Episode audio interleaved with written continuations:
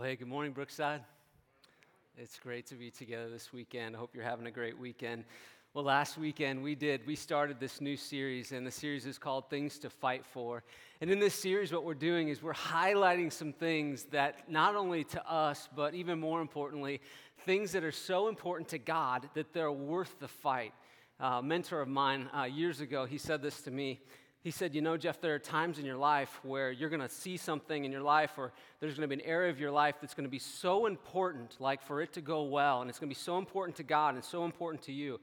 And he said, Very rarely will you ever find anything that's really important that's not going to be hard. Very rarely will you, will you just come across or just stumble into something that's really great. And what his message to me was basically was this. He was saying, sometimes you just got to fight for it, right? Sometimes you just got to get in the ring and you've got to fight for things that really, really matter. And so in this series, we're just talking about those things that rise to the top that we say as a church, we say, wow, that's, that's worth the fight. I want to get in the ring on that. So last weekend, we began the series and we asked this question. We said, well, what does it mean to fight for marriages? And uh, that applied to really all of us because we're all impacted by marriages. And it was so encouraging this last week to hear from several of you and in essence, what I heard over and over again was this statement like this I needed to hear God's truth. We looked at Ephesians chapter 5, it gave us just kind of a framework. How do we think about marriage? And people said to me, I needed to hear that. I needed to be reminded that I've got to fight for our marriage, that our marriage is worth the fight. And so I just want to encourage you today, um, just knowing some of your stories. Some of you came into this place last weekend and you sat down and you prayed and you said, God, we need a breakthrough this morning. God, we need you to come through in a way that only you can. And you prayed a prayer like that, and you asked God, and you listened, and you left here, and you applied the scriptures. And I just want to commend you. Um, and I want to encourage you keep fighting. Marriages aren't good marriages, great marriages aren't made in a week, but we keep going, right? Day after day after day, we say, God, how can we honor you? We stay in the fight. And so I just want to encourage you relentlessly keep fighting for things that matter most, like your marriage. Um, did oh, just a great job. So encouraging to hear. This weekend, we're going to look at a different area of our lives, another one that rises right to the top. It's one of those that I would say to you, I want you to call me to fight for this, and I'm going to call you this morning to fight for it as well. It's one of those areas that you just go, wow, this is so important. If, as a matter of fact, I was thinking this week, if you were to ask me, if I had to name, if I had to put a, a, name on the thing that I desire most for the people that I love, right? For Brooksiders, but even if you pushed me further from even just our church and you said, Jeff, for your own kids, for your very family, if there was just one thing that would rise to the very top that you would say, yes, this is what I want for my kids more than anything else, I would put this ahead of a successful life, a good career, a spouse of their own, kids of their own. I would put this one thing that we're going to be talking about this morning ahead of it all. And this morning it's this. We're going to be talking about this. We're going to be talking about what does it mean to fight for a vibrant faith. Well, what does it mean, even a vibrant faith? So, we're going to have to define that a little bit. What is a vibrant faith? And then we're going to ask the question why is it so important that we fight for it? And then, lastly, we're going to conclude today and we're going to say, okay, so what are some steps? How can I fight for a vibrant and alive faith? Why is it important? What is vibrancy? Why is it important? And then lastly, we're going to say, okay, what are some steps that you and I can take to fight for it? And so before we dive in, would you pray with me? And let's just say, Lord, we come to you again this week and we just say, a, a matter that is so important to you, we want to give it to you and we want to say, God, we want to give you our best even in these moments. So, yeah, let me pray and, and then we'll dive in. Heavenly Father, thank you for this morning. And um, Lord, as we've already prayed, we uh, we do not take the freedoms that we have for granted this morning. And uh, we just thank you. We can, we can assemble as a church in peace this morning, and we're grateful for that. What a blessing. And uh, we're grateful for it. Um, Lord, we say now to you in these next moments, God, we pray as we open your word, Lord, that you would speak to us today. Father, I thank you that, that you know every person, you know every situation, you know every journey in here. And um, Lord, I thank you that you meet us right where we are at, just as we are. And um, so, church, would you even just right now, and maybe it's even a kind of a first time prayer for you, would you just say to the Lord, Lord, would you speak to me this morning? Would you speak to me this morning? And then just say a quick prayer for the people around you and say, Lord, would you speak to them as well? And so go ahead and do that right now on your own.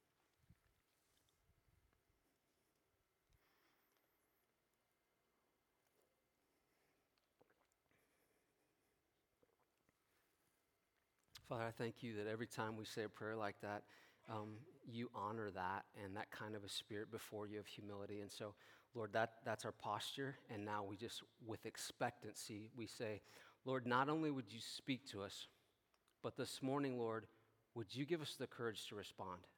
Would you give us the courage to respond to the things that you would have for us? So we commit this time to you, we pray in Christ's name. Amen. Amen.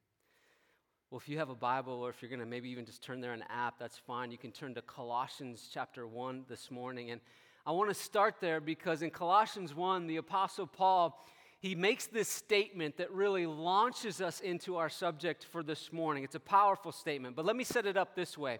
You've kind of got to know what's going on in the book of Colossians to understand exactly what he's saying.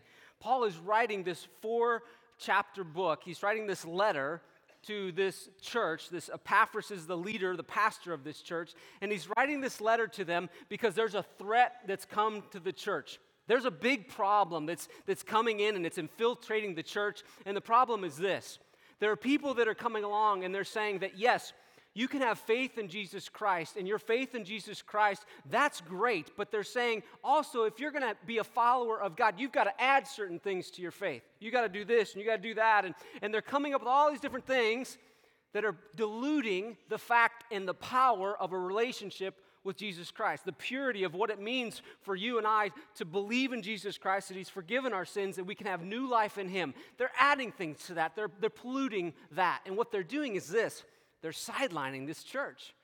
This church is going from a place of vibrancy and it's, it's hurting them. It's pulling them away. It's sidelining them from having the kind of faith that you and I would look at and we would go, that's alive. That's the kind of faith that's, that's blessing other people.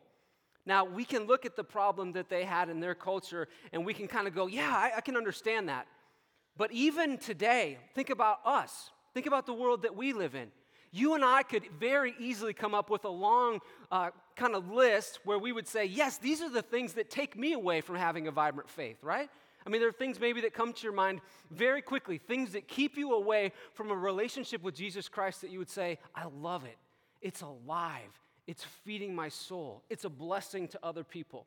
For some of you, you look directly at your past and you would say you had a bad church experience, or you would say you got around another Christian and they were a hypocrite or whatever it might be, and it just pushed you away. And so, all the time, every time you step towards God, you remember that and you pull back, right? It keeps you away, right? It sidelines you from having a vibrant faith. For others of you, you would say this you would say, I understand that God allows me to know Him in an intimate way. He allows me not to have a stale faith, but to have a relationship with Him that's dynamic, where He speaks to me and where, where I interact with Him and where He uses my life in a mighty way, you would say, I know that can be true, but I have no idea how to get there. I have no idea. I don't know well, what are the tools that I need. I mean, what's the journey in order to experience that kind of walk with God? For others of you, you'd say this it's simply the comforts of life. And you would say, I've just kind of settled in, and I'm just kind of cruising along. Or others might, you might say, you know what? It's our schedule. Like, I know that any good relationship, particularly a vibrant one, it takes some work and it takes some time.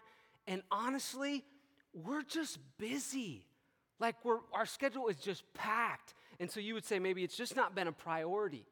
The Apostle Paul, what he's doing is this he's reminding these people, he's reminding this church, and he's saying, because of who Jesus Christ is, because Jesus is so incredibly great, he's saying you would be missing out so dearly if you did not pursue not a stale faith. Don't mess with that. Don't just do obedience for obedience sake. He would say, no, no, no, don't sign up for that. But he would say, and he would write with passion to them because he longs for them to have a vibrant faith. And so, throughout this first chapter, he paints this picture of who Jesus is. We get to the end of, of chapter one, and it's, it's like Paul gives us his heart. It just, he exposes, hey, this is my motivation. This is why. This is my top desire for you. So, he says this in Colossians chapter 1, verse 28. It says, We proclaim him, meaning Jesus Christ. We, we, uh, yeah, he, or sorry, he is the one we proclaim, Jesus Christ. We, we're admonishing and we're teaching everyone with all wisdom so that we may present everyone fully mature in Christ. And then he says, To this end, I strenuously contend with all the energy Christ so powerfully works in me. Now, I want to break this down into two sections for you, and I want us to work through these verses because they, they launch us into something so beautiful. Here it is, verse 28. So he says, He, talking about Jesus, he's saying, He is the one that we proclaim, meaning He's the one that I'm standing in front of people, Paul's saying, and I'm giving it my best. I'm telling people with all I've got. I am proclaiming him. I'm preaching about him. And we're admonishing. To admonish simply means this if I admonish you, it means that I'm encouraging you, but with a little bit of oomph. Like I'm really wanting you. Oh, please hear this, is kind of what an admonishment is. So he's the one we proclaim. We're admonishing, and then it says, and we're teaching. He's saying, we're bringing this to life. That through Jesus Christ, you can be forgiven. That through Jesus Christ, you don't have to try to perform your way to God. You don't have to try to get your act and, you know, fly really straight so that God will accept you. No, he's saying we're teaching you and we're teaching you the truth that you can receive God's grace to you in its perfect form. We're teaching everyone with all wisdom. And then he says this so that we may present everyone fully mature in Christ. Fully mature in Christ meaning that there's this sense in which I'm no longer an infant on the spiritual front, but I'm mature in Christ. Like I've kind of got my spiritual legs underneath me. But here's the thing that is so true about this text the Apostle Paul knows beyond a shadow of a doubt that that will not just happen on its own. He knows beyond a shadow of a doubt, and you and I know this too. You have to fight for that kind of a faith. You have to fight for a faith that's vibrant. You don't just walk into that, right? Uh, you just don't stumble into a faith that you just go, it is vibrant, it is so alive. I was holding a, a beautiful little baby girl at our small group on, on Thursday night, and, and every time that th- this couple comes, I just grab this baby. It's like baby time, you know, it's awesome. Her name's Hattie, she's this cute little three month old. And, and so I'm holding Hattie on Thursday night, and, and this thought never went through my mind as I was holding this little girl. And never had this thought cross my mind. Oh, Hattie, I just I never thought, I should just whisper into her ear, You're such a mature Christian. Like, I didn't, even, I didn't even think that. You know why I didn't think that? Stating the obvious here, right? Because she's an infant. Everything that beautiful little Hattie has is given to her. She's an infant. She cannot st- she can't get anything for herself. Everything she has, she needs someone to give to her. Paul is describing something completely different. Paul's describing what it means to, for you and I to have a relationship with Christ where it's us and him where this the church is an encouragement and and it's a place where we get fired up and it's a place where we get sent out on mission but what Paul is describing and what he's saying that you should fight for and that I should fight for is that very personally that my faith is alive that it's life-giving to me that it's life giving to other people who are around me. And so he's describing what does it mean to grow up to be fully mature in Christ? What does that look like? You know, our mission as a church is very simple. It's that we're to help people find and follow Jesus. Very simple. And so, what Paul is talking about, though, is this after a person finds Christ, after they come to know Christ, he's saying, what does it look like for them to follow Christ all the way to this point where everyone is fully mature in Christ? Where we would look out in our church and we would say, fully mature in Christ. Yeah, oh man, they're on the track. They are, they are pursuing God, and their relationship with God is not stale, it's vibrant, and they're becoming fully mature in Christ. That's what he's describing. Let me ask you this. Can, maybe you can relate to this. I think probably many of you can. So, up here on this, this little graph here, I want to put this is, let this represent vibrancy on this axis. And then over here, let this represent time. See if you can relate to this. When you come to know Christ, many people, let's just say that happens right there. Maybe you were raised in a Christian home, and, and, um, and, and, but you probably even remember, if that's true of you, you remember the day when your faith really became your own faith, right? Usually what happens then is you go through a very vibrant time, right? You, you, you really, you sense God's presence and, and boy, you're taking risks for God and, and, and your faith is just alive to you. It's fresh to you. It's like God is just just so alive in your, in, in your life. But what happens oftentimes is this we go through this, this period of vibrancy. But then as time goes on, sometimes this happens, I think maybe often, we can kind of plateau out. And, and maybe there are some spikes along the way, but we can kind of plateau out. Here's what Paul is talking about. He's saying, well, how do you get to this place where if, if you're right here, how do you keep going? How do you get to the place, if you're here, how do you get to there? How do you go to a place over the course of years where you would look back and you would say that this is true of you? Over the years, your faith did not stay here. It did not grow stale. It didn't get boring. It wasn't dutiful. But you would say, wow, my faith is vibrant. I want to live here because I know the joy of living there. And the Apostle Paul is saying, I want everyone to live there. So he says this then in verse 29. He says, To this end, to this end, right here, I want people to live with vibrant faith. I strenuously contend with all the energy Christ so powerfully works in me. I strenuously contend. I love that word contend. If you look up the word competitor, it's a lot like a contender. But a contender is actually another step above a, a, a competitor. The dictionary actually defines a contender like this. It says there's a, it's a slightly different meaning than a competitor. It says often implying a more vigorous, even a, I love this language, even a scrappier sense of taking on every unexpected challenge. Paul is saying, I strenuously contend. I'm going to scrap for it. I, it is so important. I'll do anything I can for it. Now, if you watch the NBA finals this week and you look at this guy, you look at LeBron James, or actually, if you look at any of these top basketball players on these two teams the next several nights, you know what you're going to find? These guys are way beyond competitors. These guys are contenders. These guys are at another level where they're saying, we'll put it all on the line in order to win. The Apostle Paul is saying this. He's saying to have a vibrant faith, to live here, He's saying, I would give everything for the people in the wake of my life to experience that because it's so, so good. I want to fight for that. A couple years ago, I was doing a funeral for a family, not a Brookside family, but I had a connection, a relationship with, with the, the son of this father who had passed away. And so I was doing their funeral, and I, I before the funeral, I was meeting with the family, and I remember sitting at their kitchen table, and my goal that night was one, to plan the service, but I also wanted to be able to leave there and feel like I knew a little bit about their dad who had passed away.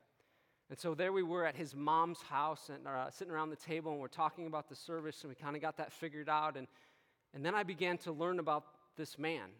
I learned about his hobbies, I learned about his career, I learned about how he treated his grandkids. I learned about what his wife said about him. And it was so interesting. Whenever she would speak, everyone in the room would be just all eyes on her. They wanted to hear what she had to say because she knew him the best. It was really a cool thing. Well, a couple days later, I do the funeral. I get home from the funeral, and Christina said to me, she said, Well, how did, how did it go? And I said, I just, it was okay. And truth be told, I was saying it was just, it was just okay because I left that funeral, I left that graveside, I got in my car, and I was so bummed out. I mean, God just broke, it's a defining moment. God just broke my heart, not only for this guy, but I was so bummed out for this family. And this is why. This was a good man. I mean, you would have looked at his life and you would have said, man, he's a provider. Boy, he was a good husband. He seemed like a good dad. All these things. He had a great career. He was a religious guy. But I got in my car, and because it was just so evident, I think anyone would have said this about this guy. He didn't have a vibrant faith. He had never really connected with the God that loved him.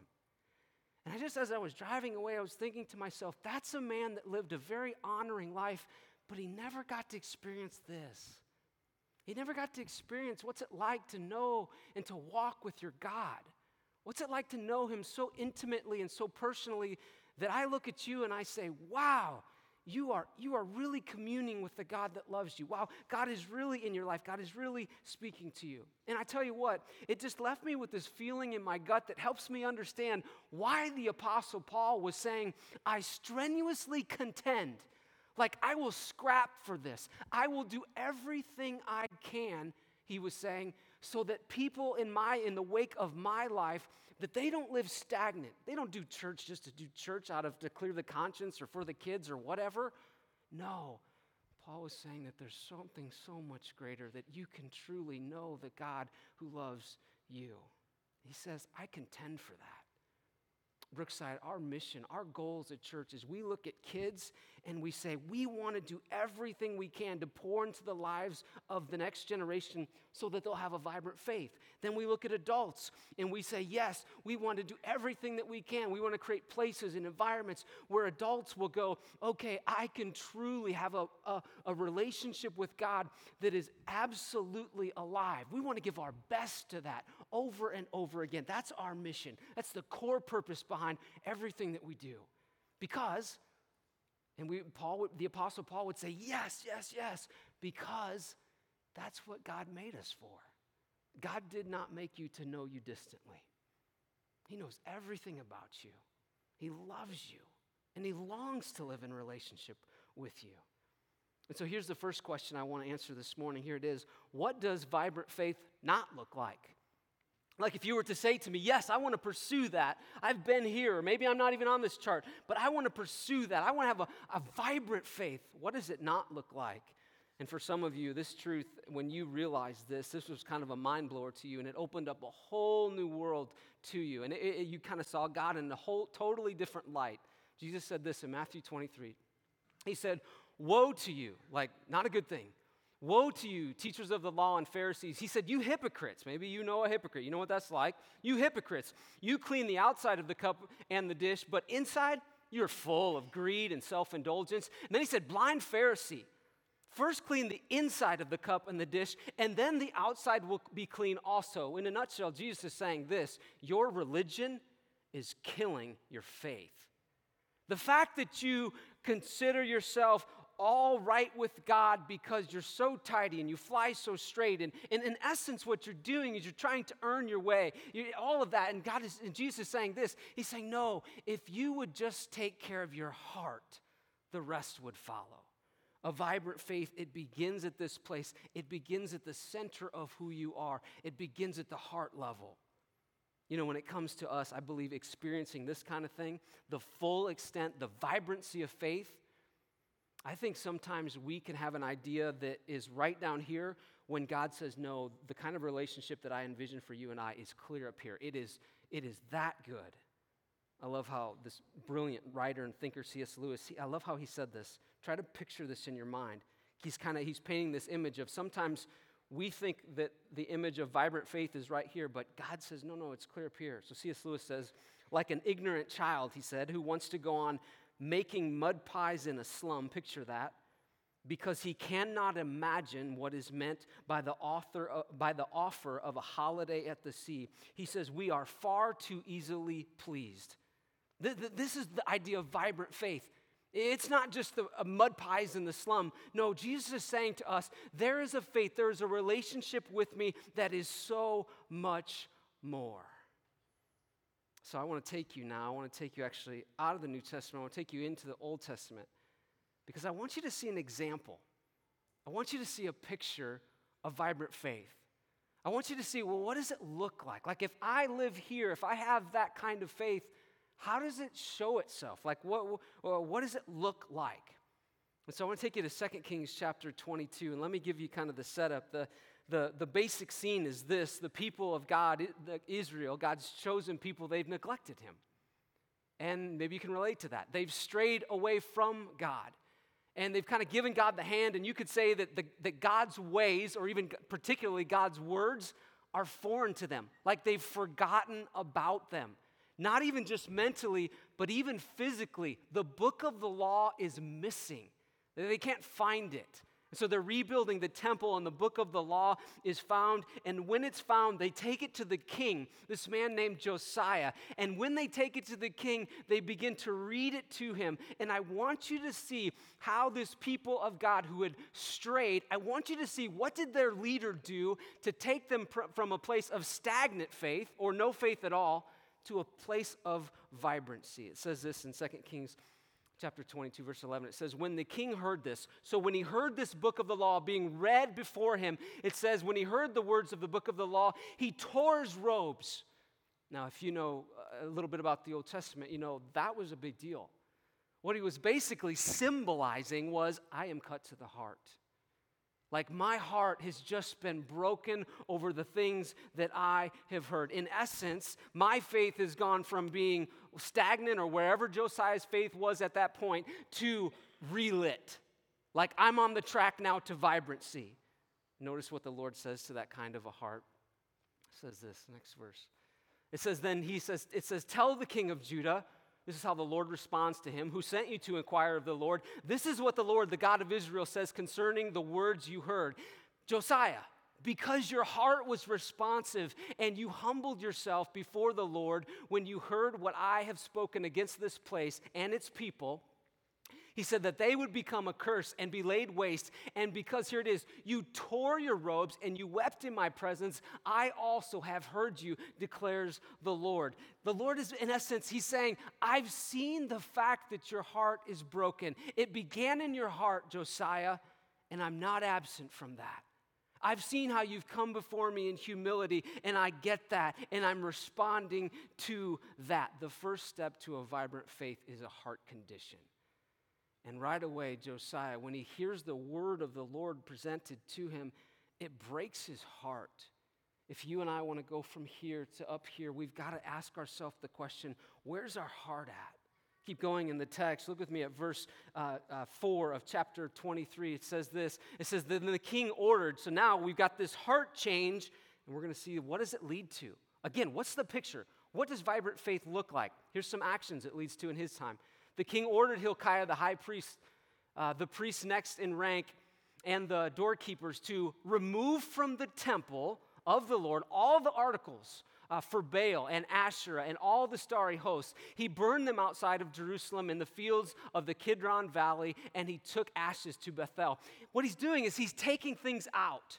He's saying, okay, we've got all these things in our midst that are idol worship. We've got all these distractions. We've got all these things that are taking us away from a place of vibrant faith. And he's saying, we've got to get those out of here. We've got to. He goes on, verse 6.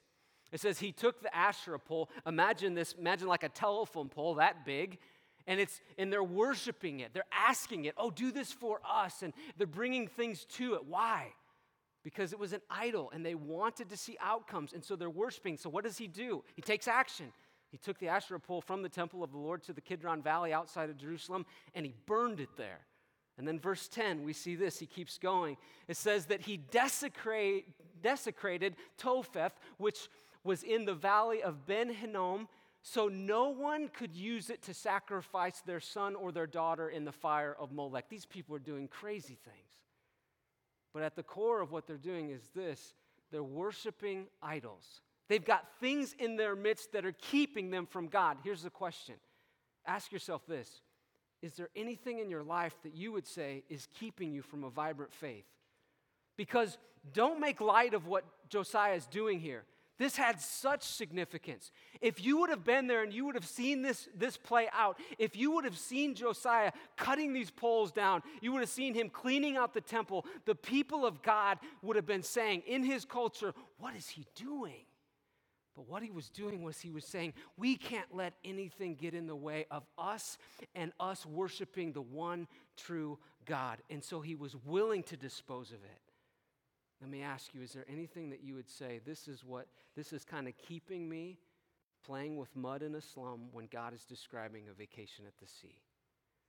Is there anything in your life? Maybe it's a secret sin, maybe it's a relationship, I don't know, whatever it is for you but is there anything that you would just say, yeah, if I'm here plateaued or cleared out wherever, I would have to deal with that in order to see my relationship with Christ grow? I would have to take that to God and say, God, would you deal with, deal with this? Josiah, what he's doing is he's cleaning house. Why? Because of this vibrancy for faith. He's wanting these people to experience the fullness of what God would have for them. And when he heard the word of the Lord spoken, it cut him to the heart, to the very core of who he is. Verse 25 then says this about them. What unique, what unique verses these are. It says, Neither before nor after Josiah was there a king like him who turned to the Lord as he did with all of his heart and with all of his soul and with all of his strength in accordance with the law of Moses. There's not been a king like him. What did he do? He turned to the Lord. He said, Lord, the very core of who I am, Lord, I give you my heart, I give you all of my soul. Why? Because I want to have a vibrant faith. God, I don't want anything to stand between you and me. I want our relationship to actually flourish. I want to close this way. I want to kind of try to tie this together because our third question is this If I'm here, how do I get to here? Like, very practically. I mean, it's great to hear that story and be inspired by that and go, Josiah, what a bold guy. I'm so glad he did that. But it's another thing, isn't it, to look at your life and my life and to say, okay, if I want a vibrant faith, how do I get there? What are the actual steps? And so I want to leave you just with five things, okay? Five things. Maybe as you as we go through these, just ask yourself and just open yourself to the Lord and say, Lord, which one do you want me to take away today? Lord, is there one that this one was for me? So here we go. Here's the first one. There it is. Remember, it's never too late. You know, for some of you, you have lived here plateaued in your faith, and you would say, maybe it's gotten a little stale, maybe it's gotten a little boring, maybe it's gotten a little dutiful, all that kind of stuff. But for some of you, you would say, you've been here maybe for a, a year, maybe it's been five years, maybe for some of you, you'd say, it's been decades. Let me encourage you with this. There's a, a 60 plus old woman in my life right now, and she lived a very religious life for decades. Decades. Wonderful woman. But in the last couple of years, her faith is becoming vibrant. And you know why it is? She's leaning into God. She's saying, I don't want just a stale faith. I just don't want to do things just out of do I don't want to be a part of that. She's saying, I believe that God, you are real. And so she's pressing in. And you know what she's finding? She's finding that to be true. God honors that. And not only that, but other people in her life are noticing wow, you're not only just a wonderful person, you always have been, but God is doing something unique in you. Remember this morning, if that's for you today, it's never too late. Number two, here it is. Here it is. It starts in a chair. Starts in a chair. And here, here's what I mean by this very simply. I guarantee you this, and I would just ask, just if you just trust me on this one thing. If you would pick a chair in your house any chair uh, that you like, or in your office or wherever, and you would just say this God, I'm going to give you 15 minutes. God, for 15 minutes, I'm going to say to you, I want to meet with you. And God, I just, I trust that you will meet with me. And I want to encourage you. What if you did that consistently, even just for the next week? You know, there's a reason why we've been talking a lot about these 365 plans, and you can even grab this a reading plan. You can grab one of these on the way out. Here's why we talk about them all the time it's this if you will open up God's word and you will open it up with the kind of heart that says, Lord, I want to hear from you. I promise you this, maybe even if you've never done this before, God will speak to you and you will begin to see, okay, God, you are alive. God, you had a word for me. It was so helpful. And so I want to encourage you with that. You can even go on Twitter, and there's a way you can connect with what we're doing on that, and, and you can just get the audio sent to you. You know what I do almost every day? I open up to the scripture of the day, I sit there, I hit play on my phone, I listen to it being read, and as it's being read, I just make little marks and go, oh, maybe that's the thing that the Lord had for me today. And I just can't tell you what a simple practice like that can do for your faith. You know who did this well? Josiah. What did King Josiah do? The word of the law was spoken to him and it just rocked his heart. It begins, I think, with you picking a time. I love this. Isaiah 66, verse 2. It says this These are the ones that I look on with favor. This is the Lord speaking. He says, Those who are humble and they're contrite in spirit, and this is the key, they tremble at my word. Meaning this, they go before me and they want to hear from me. It's kind of like when we started this morning, we said that very simple prayer Lord, would you speak to me? God always, I believe, will honor that if your heart's right. And when you go to the Lord and you say, Lord, I, am open to you this morning or this evening or whenever you do that, and I would encourage you, let me just challenge you on this. For, for seven days, would you do this? Would you physically, before you read, would you open your palms, like turn your palms up to heaven like that, and just say a simple prayer and say, Lord, would you speak to me now in these moments? Lord, I'm here, I'm listening and I want to have a vibrant faith. Speak to me now. And I just, I would just encourage you with that and just say, God will meet you in that place. Number three, here it is. Don't go at it alone. Don't go at it alone. I asked a bunch of different people this week. I said, "Hey, how have you how are you experiencing a vibrant faith? Like like how? I mean, I want to give the church tools. I want people to be able to walk out and go, I can continue in my journey with Christ, not in a stale way, but in a vibrant way. And you know what I heard over and over again? People said things like this. They said, I got in a small group. Now, there's nothing magical about sitting in a living room with a group of people. But I tell you, this is where it gets really helpful. When that group of people and when that group is led well and that group of people are all shooting for the same thing, it is so helpful. Don't go at it alone. In August, you're going to be able to get in a group. We'll open up all of our groups. We'll have a bunch of new groups starting. And I just want to encourage you because this is our goal. Our goal is that everyone in this church would be in a small group, not because it's an extra thing to do, but we would say we prioritize getting in a small group because I want to be around people that are going the same place that I am.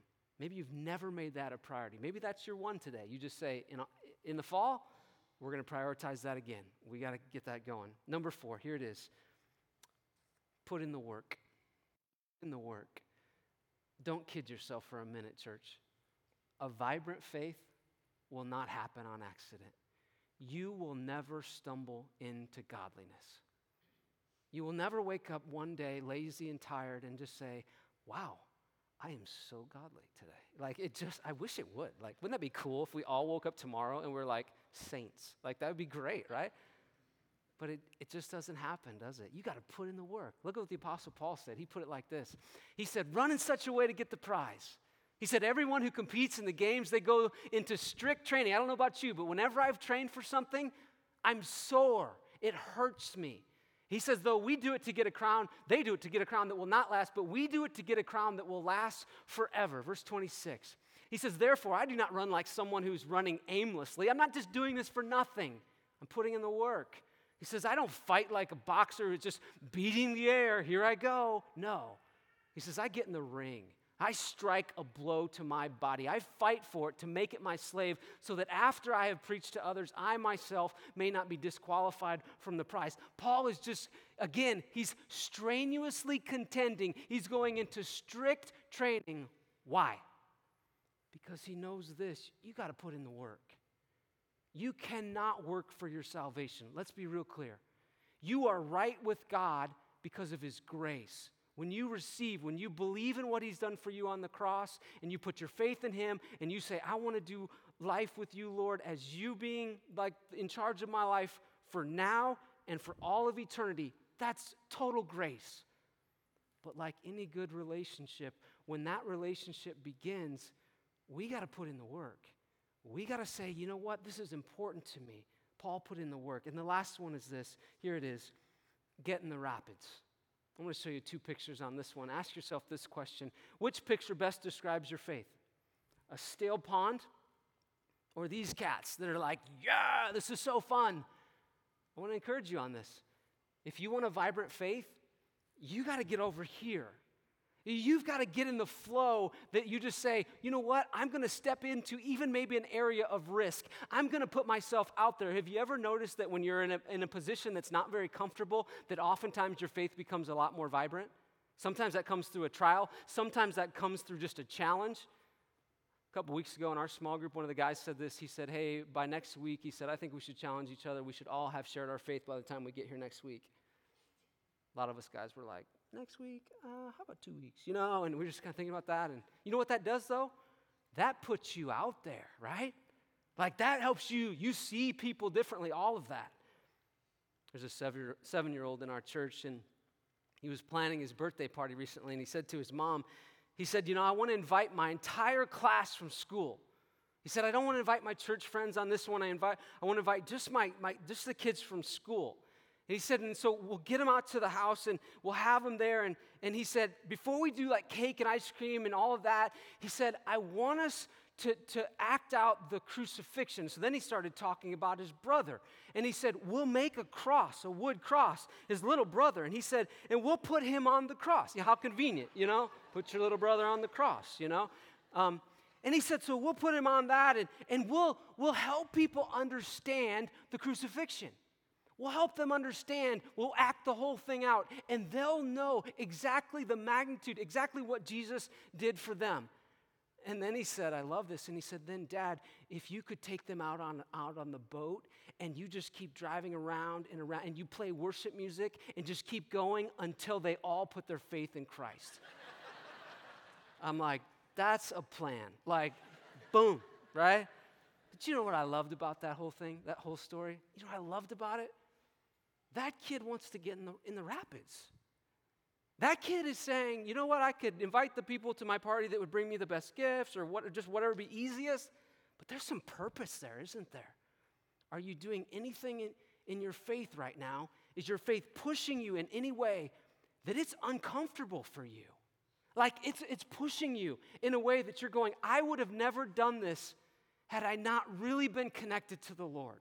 Is there anything in your life where you would say that? If you'll do that, if you'll get into the rapids, here's what will happen. I think maybe more than anything else, you'll see that it's going to lead you to vibrant faith because you're going to need this to direct you when you step out of your comfort zone, right? And so, are you doing anything that's pushing you in that way? Brookside, what if it was said of you? What if it was said of me? Oh, his faith is so vibrant. What if it was said, oh, man, when I'm around her, I just sense that I'm with God because why? Because she's just doing life with God and God is so working through her life. Imagine if that was true of us. Imagine if we went from we said, you know what, no more plateau. Let's get to a point where our faith is vibrant because that's where the joy is. I want to live here. But, church, we've got to fight for it, right? We've got to fight for it. So let's pray together. Let's pray to that end. Heavenly Father, thank you for this morning. And Father, thank you for your church. Um, Lord, I just pray, just thinking about those five things. And Lord, I pray for the person that this morning they need to hear more than anything it's not too late. It's just not too late. And so, Lord, might they even renew this morning and say, Lord, I, I want to pursue you. I'm going to fight for this. I don't want a stale, a stagnant, uh, um, a just what, where I'm punching a clock with you, Lord. I want this to be real. Or maybe for you, it's, it's that 15 minutes a day. I bet you that's for a lot of us here today, where you would just say, you know what? The step, the, the tool that I need to grab is this. I need to sit down and just say, Lord, I just want to hear from you. How else can I go through my life if you don't direct me? Or maybe it's that you want to step into a place where you'd say, This is the risk that God has for me. This is the place of comfortable that I've been living in. But God, you call me to something that is so much greater. Lord, in every situation, we just say today, Lord, we want a vibrant faith. We want a faith that is alive and that other people benefit so much from. So, Lord, we commit this time to you. We pray in Christ's name. And all God's people said, Amen. Amen. Let's stand and worship together.